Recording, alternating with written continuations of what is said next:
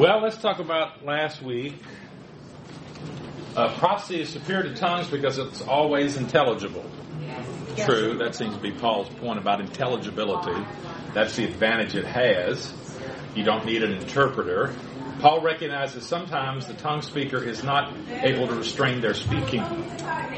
False, he seems to indicate they can control, just like prophecy is under control of the prophet. And so he says they should speak and only certain ones should speak and they shouldn't speak if there's no interpreter. So it can be controlled. There was the possibility a prophecy given in the church could be false. Not a true prophecy.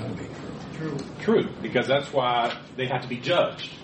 Mm-hmm. So you have to have a, a judge to determine, just like you can have false prophets in the Old Testament, you could have someone come in and say something false, incorrect, invalid. You can't just accept just because somebody gets up and says, "Hey, God told me," I'll tell you. I don't know if you've ever had that happen before, but people have told me over the years, God told me that what you're teaching is wrong and, and false and this kind of stuff. So there was the gift of discerning spirits, judging. We'll talk about ju- uh, judging. We talk about judging prophecy. Uh, Paul says uh, we'll have uh, two, three prophets, and then someone will judge. You know, the prophecies. Paul allows a maximum of four people to prophesy in a service. Well, he says two or three should prophesy. Remember, he said on tongues, he says a maximum of two or three tongues. He says on prophecy, he seems to say two or three also as kind of a general rule. He doesn't say uh, a maximum of four, really. He says two or three should prophesy, and then uh, someone else. All right, so we are looking at. Um, chapter 14, finishing up chapter 14 now. And uh, in chapter 14, 26 through 40, we're dealing with regulations for worship, including spiritual gifts. And he regulates tongues and prophecies in verses 26 through 33. And he gives various regulations about first tongues. Uh, if there's no interpreter, they shouldn't speak. And then he talks about prophecy. Um, and then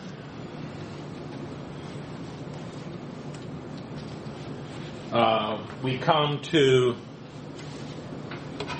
the role of women in the church. This is 33b, 1433b through 36. We left off last time, finished verse 12. Uh, and 33a, for the spirits of the prophets are subject to the control of the prophets, for God is not a God of disorder, but of peace. Now he talks about the role of women in the church, uh, 33b through 36. And he begins, he says uh, in verse 33b, as in all the congregations of the Lord's people, women should remain silent in the churches. They are not allowed to speak, but must be in submission as the law says.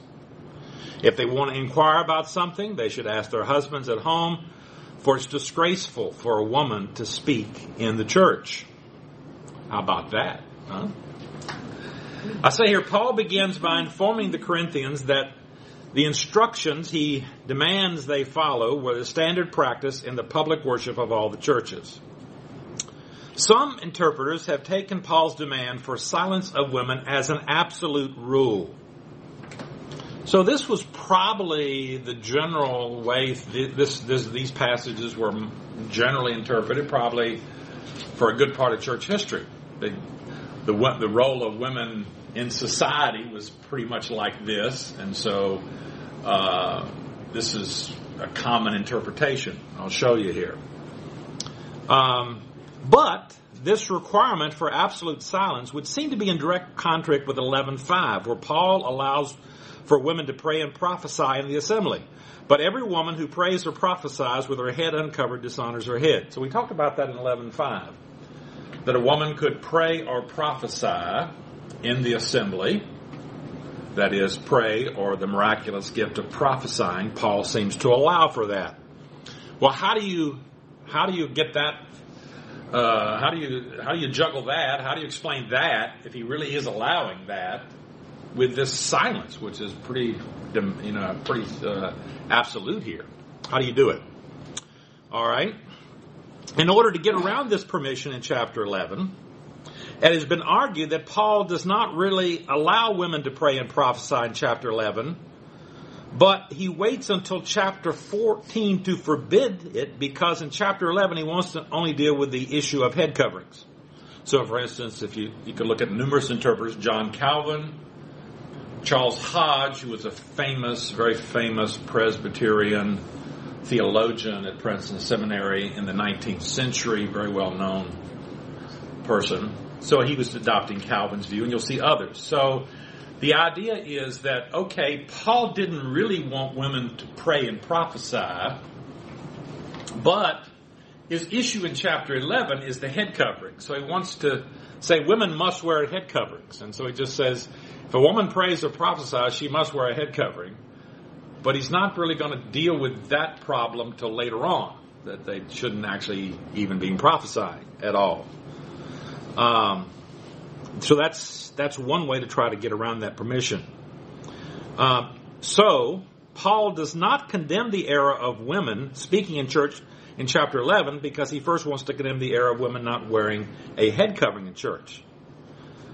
But I say it is rather difficult to believe that Paul spends 15 verses in chapter 11 requiring the adornment of women when they pray and prophesy if he does not actually believe they are allowed to do it in the first place. It just seems rather ridiculous, doesn't it? That Paul is going to spend all these verses about praying and prophesying with their head covered if he doesn't really believe they should pray and prophesy to start off with. You know, what's the what's the point of all chapter 11 doesn't seem to make much sense then.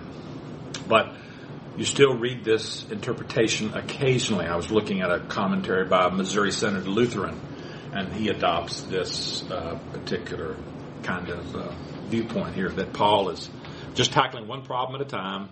He doesn't actually allow either one of them. um, others believe, here's another way to get around this problem of allowing women to speak in chapter 11, silence in chapter 14. Here's another way. Others believe that 11.5, chapter 11, refers to private meetings in homes. While here in 1434, Paul is dealing with normal church assemblies. So that's, that's a common way. So in chapter 11, when he says women can pray and prophesy, well, that's in kind of meeting in homes, small, you know, gatherings or whatever. But in the assembly, they're not allowed to speak. So the famous theologian uh, who came after uh, Hodge um, at Princeton, B.B. Warfield, in the late 19th, early 20th century, John MacArthur, and his commentary holds this particular view. I say, however, it is doubtful that early Christians who normally met in house churches, they didn't have any buildings, in those days, any buildings to meet in generally. They didn't build any buildings, certainly not in the first century. Um, it's difficult to believe who normally met in house churches would have ever made such a distinction between home fellowships and assembled church meetings. Also, it's hard to believe that the Corinthians would have imagined that 1 Corinthians 11, 2 through 16 referred to meetings in homes but verses 17 through 34, the same chapter, speak of observing the Lord's Supper in a church gathering. You know, clearly chapter 11, the latter part is in the church gathering, the Lord's Supper. Why, how did you suddenly switch from the small gathering to the church in the same chapter like that? So that doesn't seem uh, very satisfying in that sense. Now, this doesn't trouble. Uh, this doesn't uh, probably you know, you say a guy like MacArthur, you know, he holds this position. It doesn't come up too much for him because we're, we're talking about the church gathering as a whole, like we just did. Well, nobody speaks in our church gathering except the pastor, you know, usually. So, you know, if, if MacArthur says women shouldn't speak when I'm speaking, well, nobody's speaking while he's speaking up there, you know. Uh, so you know, you, you can hold that position. It doesn't affect how things operate. We operate the same way in our church. Nobody else speaks when the pastor is speaking in the church gathering like that. But I still think that's unlikely position. Mm-hmm. If, as 11.5 would seem to indicate, Paul does not demand total silence of women in the church, what kind of silence is he calling for in 1434? Women should remain silent in the churches. They are not allowed to speak, but must be in submission as the law says. A similar example of silence not meaning total silence, but silence in one kind of speech is found earlier in this chapter where Paul says that if someone speaks in a tongue, there must be an interpreter. But if there is no interpreter, the speaker should keep quiet in the church. Be silent in the church. This does not mean the person with a gift of tongues should never say anything in the church. Paul means the person should keep quiet in the church with respect to the topic I'm discussing, that is, do not speak in tongues. Speaking in tongues is what Paul is discussing in 1 Corinthians 14, 27 through 28.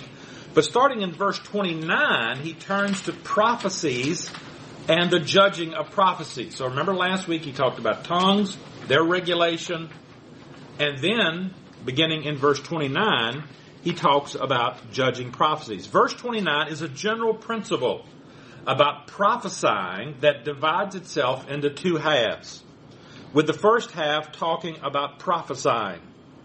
Two or three prophets should speak. And the second half talking about judging those prophecies, and others should weigh carefully what is said. It is this oral weighing of prophecy that Paul forbids Paul uh, women to engage in because it assumes the possession of a superior authority in matters of doctrinal or ethical instruction. So there's the interpretation I'm following. This is a difficult passage. There are other interpretations. This is the most common one you see today that you read about. It makes pretty good sense to me that what Paul is forbidding here is the judging of the prophecies that we've just been talking about because that would involve superior authority in matters. What Paul says then when Paul says, we are not, they are not allowed to speak, but must be in submission as the law says, he views speaking aloud, uh, speaking aloud to judge prophecies as a governing or ruling function in the congregation. The opposite of being submissive to male leadership in the church. As the law says, is probably referring to the creation order in Genesis 2:20 b through 24 he's probably thinking about the fact that the man was created first. Remember, no suitable helper, helper was found for him. So the Lord calls him to put him to a sleep, took one of his ribs. He made woman, he'd taken out. The man said, This is now bone and flesh of my flesh. She should be called woman because she was taken out of man. We saw that in 1 Corinthians 11, where Paul referred to this creation account.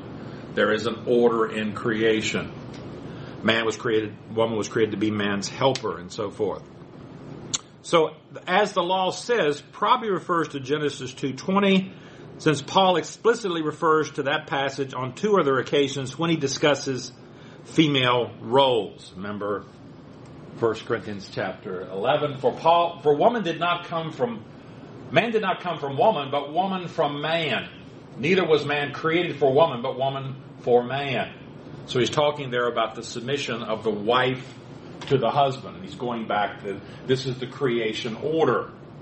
1 Timothy 2:11 A woman should learn in quietness and in full submission. I do not permit a woman to teach or have authority over a man. She must be quiet. For why is that? Adam was formed first, then Eve. So Paul does not allow a woman to teach men to have authority over men in the teaching role, in the ruling role in the church. That's why we don't have women pastors in our church. And so this is a big controversy today, obviously. Some churches have women pastors. And uh, we believe, I believe, that they're ignoring the clear teaching here of 1 Timothy uh, chapter 2 on this particular subject. So what do they say about that? they say, well, Paul is just dealing with a local problem at Ephesus.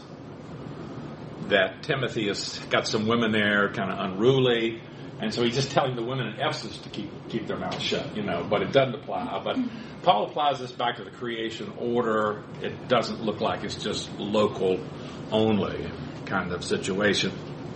The passage from Genesis two does not command silence, but it does suggest that because man was made first and woman was made for man, some kind of pattern has been laid down regarding the roles the two play. Paul understands from this creation order that woman is to be subject to man, or at least that the wife is to be subject to the husband. This submission would be overturned if a woman were to judge the prophecies given by a man. Paul would not allow any woman to exercise a teaching ministry over men. And the assessment of prophecies falls under that umbrella. The responsibility for evaluating prophecies fell ultimately to the elders who were men. Then in verse 35, Paul adds, if they want to inquire about something, they should ask their husbands at home, for it's disgraceful for a woman to speak in church. Paul probably anticipates an evasion of his teaching, evasion, he expects that there might be some women in Corinth who would agree not to pass judgment on any prophecies, but would add questions that could easily lead to making judgments. So he's uh, maybe fearful that this will, these questions will lead to judgments and discussions about these prophecies. It's not surprising that Paul would say only men can give spoken corrections to prophecies. Such correction is part of the task of teaching and having authority over the congregation, the task that Paul reserves for men in 1 Timothy 2:12. As we read, do not permit a woman to teach or have authority over a man. She must be quiet. But for Paul to restrict this doctrinal guardianship job to men here in 1 Corinthians 14 is entirely consistent with what he says in 1 Timothy 2 and also consistent with his expectation that elders are men. They are the husband of one wife in Timothy and Titus. So that's how I take it. It's how many take it that uh, this judging of prophecy would be sort of an authoritative teaching, doctrinal kind of matter that would violate Paul's instructions in Timothy and other places. Verse 36 Or did the Word of God originate with you? Or are you the only people it has reached? Paul asks two rhetorical questions, should be, that issue a strong rebuke. The word translated or has the idea of can it be that? Can it be that the Word of God uh, originated with you? The Word of God means the gospel, the good news. Paul is anticipating there might be some objection to his teaching. Since the gospel did not originate in Corinth, and since it did not come to them alone, are you the only people it's reached? The church has no business acting as if they are the only Christians who matter in the world and can do as they please. The Corinthians worship is to conform to the character of God and to be in tune with the rest of the churches, according to Paul.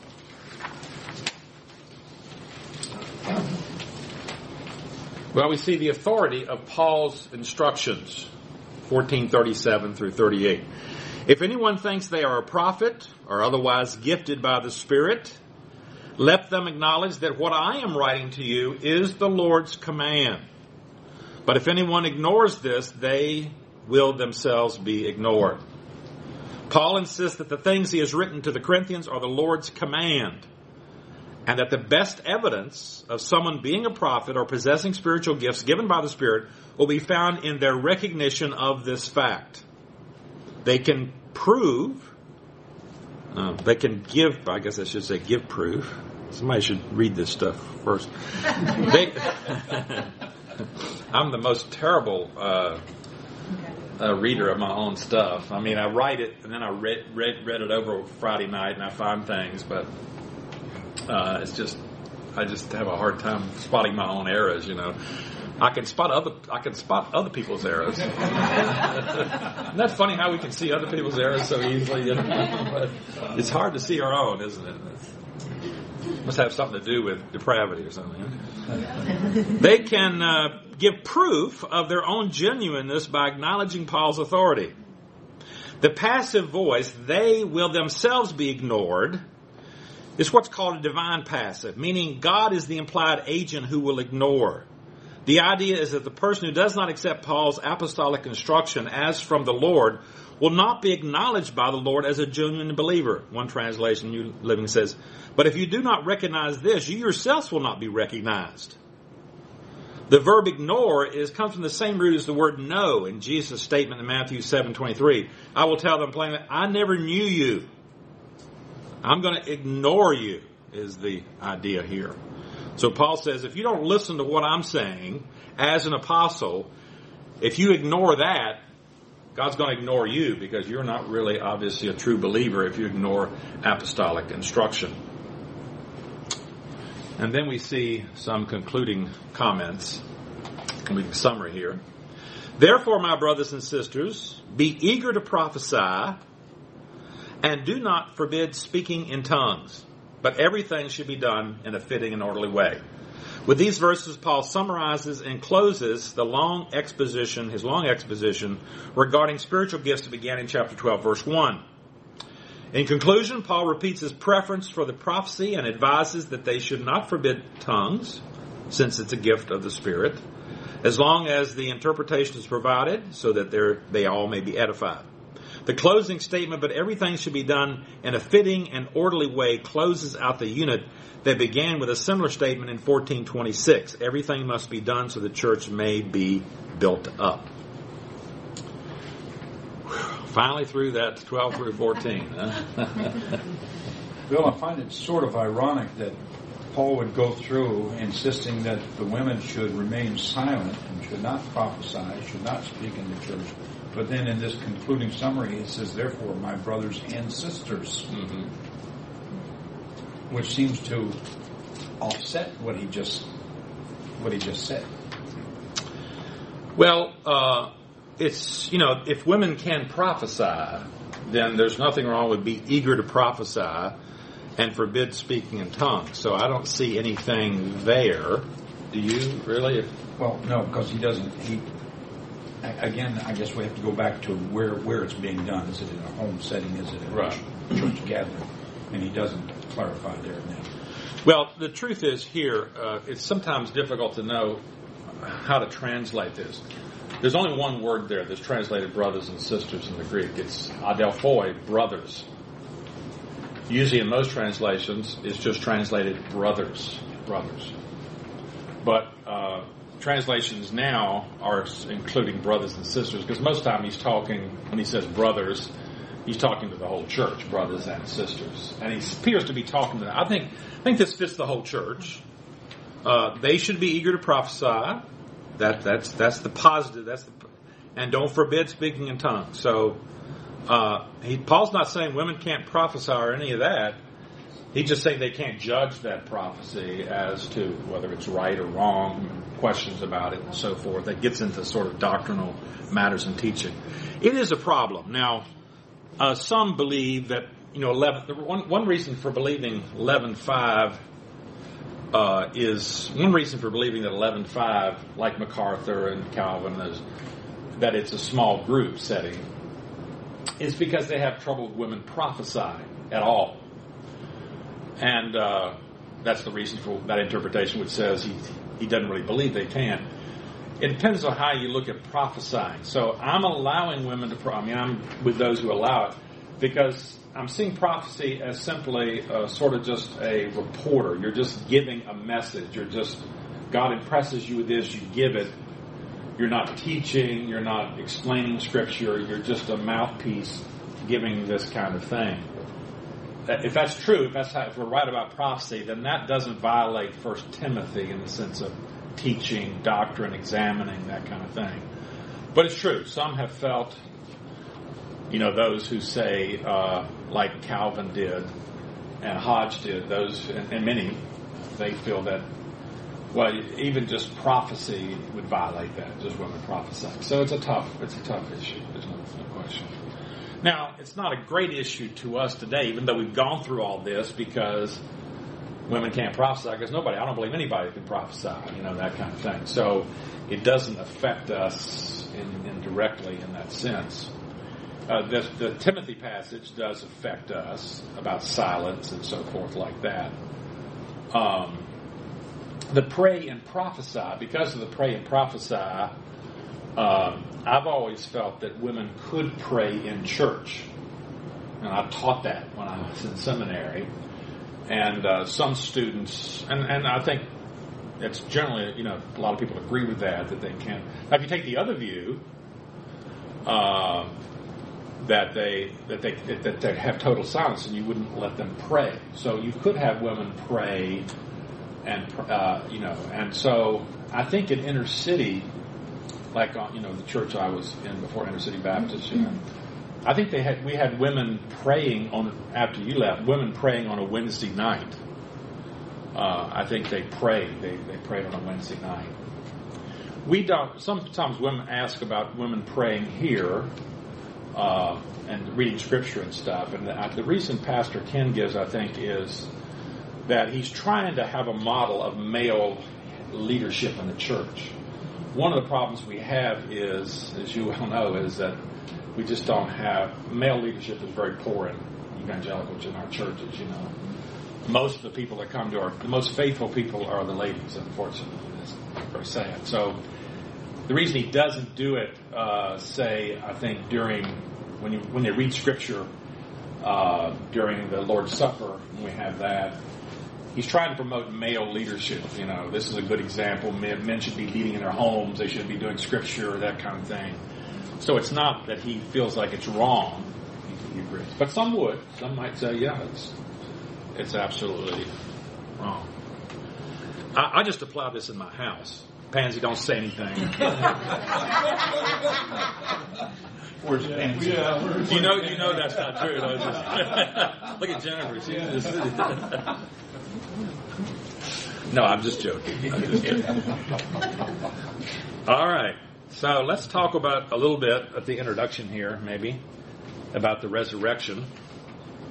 15, chapter 15. this is the understand the third longest chapter um, in the New Testament. Luke 1, then Luke 22, and then this is a long chapter, 58 verses. Let's see. Paul has now uh, finished with the various issues dealing with the problems of their worship that required correction. 1440. But everything should be done in a fitting and proper way. But not only was their worship out of order, so was their belief, or lack thereof, in a vital doctrine of the faith, the bodily resurrection of believers. The Corinthians were not denying life after death, as far as we know, but life in a body. Paul tackles this issue in chapter 15, though we do not find out what triggered this lengthy dissertation on the resurrection until we get to verse 12, where he says, How can some of you say there is no resurrection of the dead? That's the problem that Paul is dealing with in this chapter. That some of you are saying there is no resurrection of the dead, which we understand to mean dead Christians. No bodily resurrection of dead Christians. How Paul came to be informed of this error he does not reveal, though it may have come through their letter. Remember, we started chapter 7 and Paul had that expression, now for the matters you wrote about. And then he picks that up a number of times with that Greek phrase peri de. now concerning, now concerning. Going back to that 7 1, 7 25, 8 1, 12 1, he picks it up again in chapter 16 1. So this was right in there. So it may be that this, we don't know how he got this, this particular statement. It may have been something they said in their letter. We're not sure exactly, but it's possibly that. Paul does not say the Corinthians denied the resurrection of Christ. Now that's an important point there. There's nothing in this, as you read through this, there's nothing that says they denied the resurrection of Christ himself. Now, it's going to be tricky here because they're denying the resurrection of believers, but they don't, Paul never says, as we'll read through this, he assumes the resurrection of Christ. He says, that's what you were taught, that's what you believed. and he doesn't give a hint. The point he's going to make is that uh, if you know if if Christ was raised in a bodily form, then there's then obviously we could be raised in a bodily form. You can't disconnect the two. They've disconnected the two. We'll see how that works out here.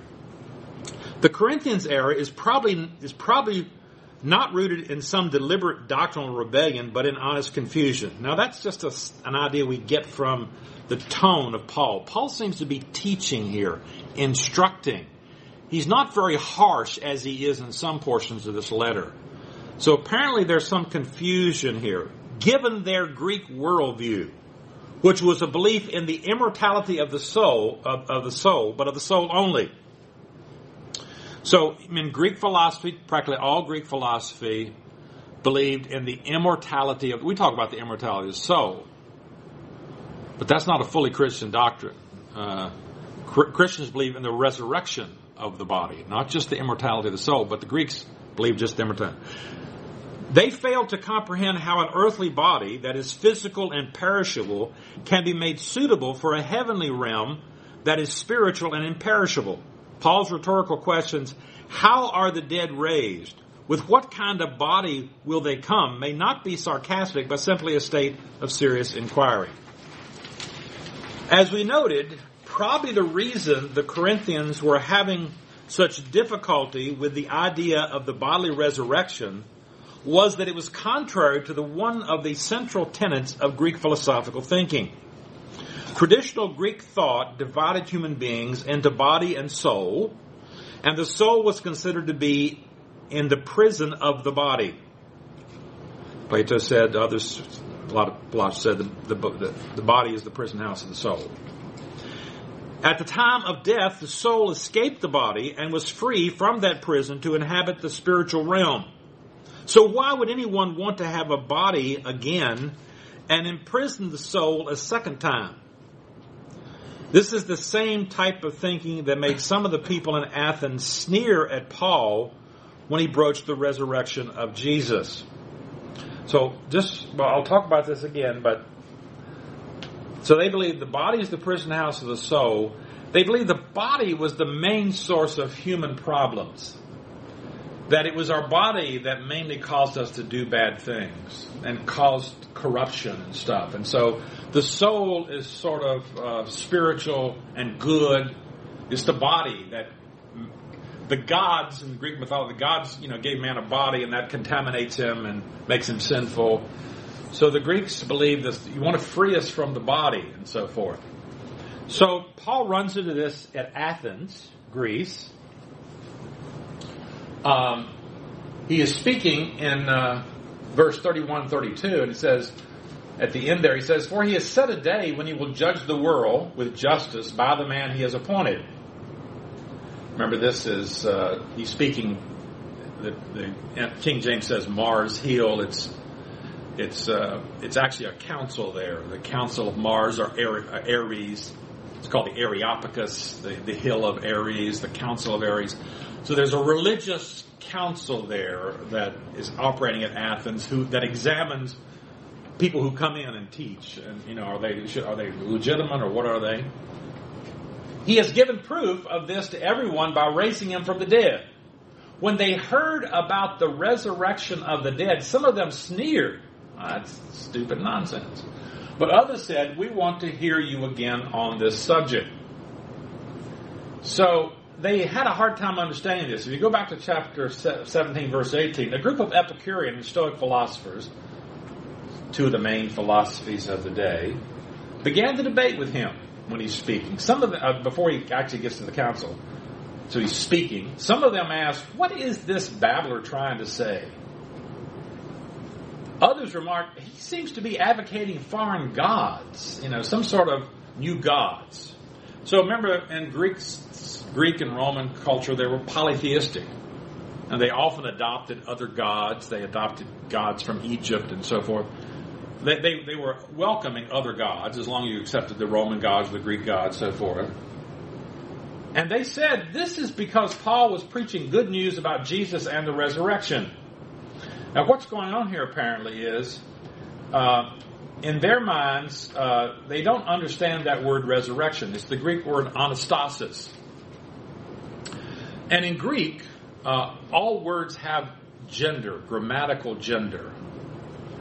So that's true in Latin and uh, some other language. They have grammatical gender. So by their spelling, they have they're either masculine, feminine, or neuter. It doesn't make any difference whether they are masculine, feminine, or neuter. They all have this grammatical gender, and uh, so it doesn't make what it, the word for child is neuter. Maybe that's that tells us something. I don't know about little kids. I don't know. But the word for children is neuter. But they didn't think the children were were not male or female. You know. Uh, the word for night is feminine. The word for word is masculine. So these words have gender, but it's not it's not real gender. It's just grammatical gender. So the word for resurrection is feminine, anastasis. Most likely, what they thought is that he's preaching about Jesus and his consort. Almost all the gods had a male and a female counterpart, like Zeus had his wife Hera, in Egypt, Osiris had his wife Isis, so forth. You had a male and female counterpart. And probably what's going on here is when they hear that he, they're speaking about Jesus, whoever that is, he's some god, and and Anastasis, that's some female god. They're they're counterparts. So that's what they probably thought. He's talking about some foreign gods we never heard. Jesus and Anastasis, we don't we don't know what that is. But finally, when he gets down here and he talks about the end and talks about the resurrection of the dead, oh, you you you really you're really talking about the resurrection of dead bodies? That's that's the stupidest thing we ever heard. You know, that's just nonsense. Who wants a body? We believe you get rid of the body. So it's understandable that the Corinthians, bringing that into their thinking, would have problems with the idea of after you die, Christians are going to have that body again, you know. And Paul's going to have to go on and explain it's not like that body you had before. It's not just a resuscitation with a corrupt body. It's a new body. It's a calls a spiritual body. It's a body that's fitted for heaven. It's a glorified body, as we say. And that's going to make all the difference. Well, um, well, we'll look at uh, just the first introduction here. The resurrection of Christ. It is probably thought by most of us that Paul begins his discussion by setting forth the proof for the resurrection of Christ, since he lists numerous occasions on which the resurrected Christ appeared to numerous believers, including himself. Instead, Paul is simply reminding the Christians of the early consensus concerning the preaching on the resurrection of the Christ, of resurrected Christ, and the testimony of witnesses to that resurrection. A consensus the Corinthians were in agreement with. Paul's point that is that if one believes in the resurrection of Christ, which is central to the gospel, that in itself proves that the resurrection of the dead is possible. So it's a little hard to understand how they could have believed in the resurrection of Christ and not believed in the resurrection of the body. But as I say, as we read through this, there's nothing to say, even in these first verses. He just says, This is what we preach, and this is what you believe. Remember, you believe this, you accepted this. So it doesn't, he doesn't actually say, Now you're denying the resurrection of Christ. Um, so I don't know what they were thinking. Uh, they may have assumed, well, they had heard this about the resurrection. That's just a special case. He's God. He's raised in a bodily form. That's something special, but obviously it doesn't apply to us as human beings, you know. So Paul, they, Paul doesn't really exactly try to prove the resurrection of Christ. You could say there is proof here because that's what was preached and he was seen. But he's just saying, here's what we preached, and here's the consensus, and here's the, the things, and you believed all this. Now, since you believe all this about the resurrection of Christ, then you shouldn't be denying the possibility of your own resurrection in a resurrected body. And so, Paul's going to now set forth uh, this proof of the resurrection. So he's going to say here in verses 1 through 5, um, Christ's resurrection is essential part of the gospel. Now, brothers and sisters, I want to remind you of the gospel I preached to you, which you received, and in which you have taken your stand. By the gospel you are saved if you hold firmly to the word I preached to you, otherwise you believed in vain. Well, I think we'll stop a little early here because if I start this, it's kind of right in the middle, and it'll be it'd be easier if we just uh, kind of pick up here and we can start and go forward with the argument here because it's a tightly wound argument here. Let's have a word of prayer. Father, thank you for your grace and goodness to us in giving us the Word of God and allowing us to know you, to know your plan, your program. We're thankful for the truths and the direction you give us through the Word of God. Thank you for our church here and for the message we heard this morning. And we pray that you will help us to uh, act on that in an appropriate way. Thank you for this teaching of the Apostle Paul as we start looking at the resurrection. And we're so thankful, Lord, that uh, uh, we are not miserable. No matter what happens in this life, we have a glorious future with you in a glorified body, one that's fitted for eternity. And the aches and pains and problems and difficulties we'll leave behind so we're so thankful for this great hope, and we look forward to thinking and reflecting on in the days ahead. We pray in Christ's name. Amen.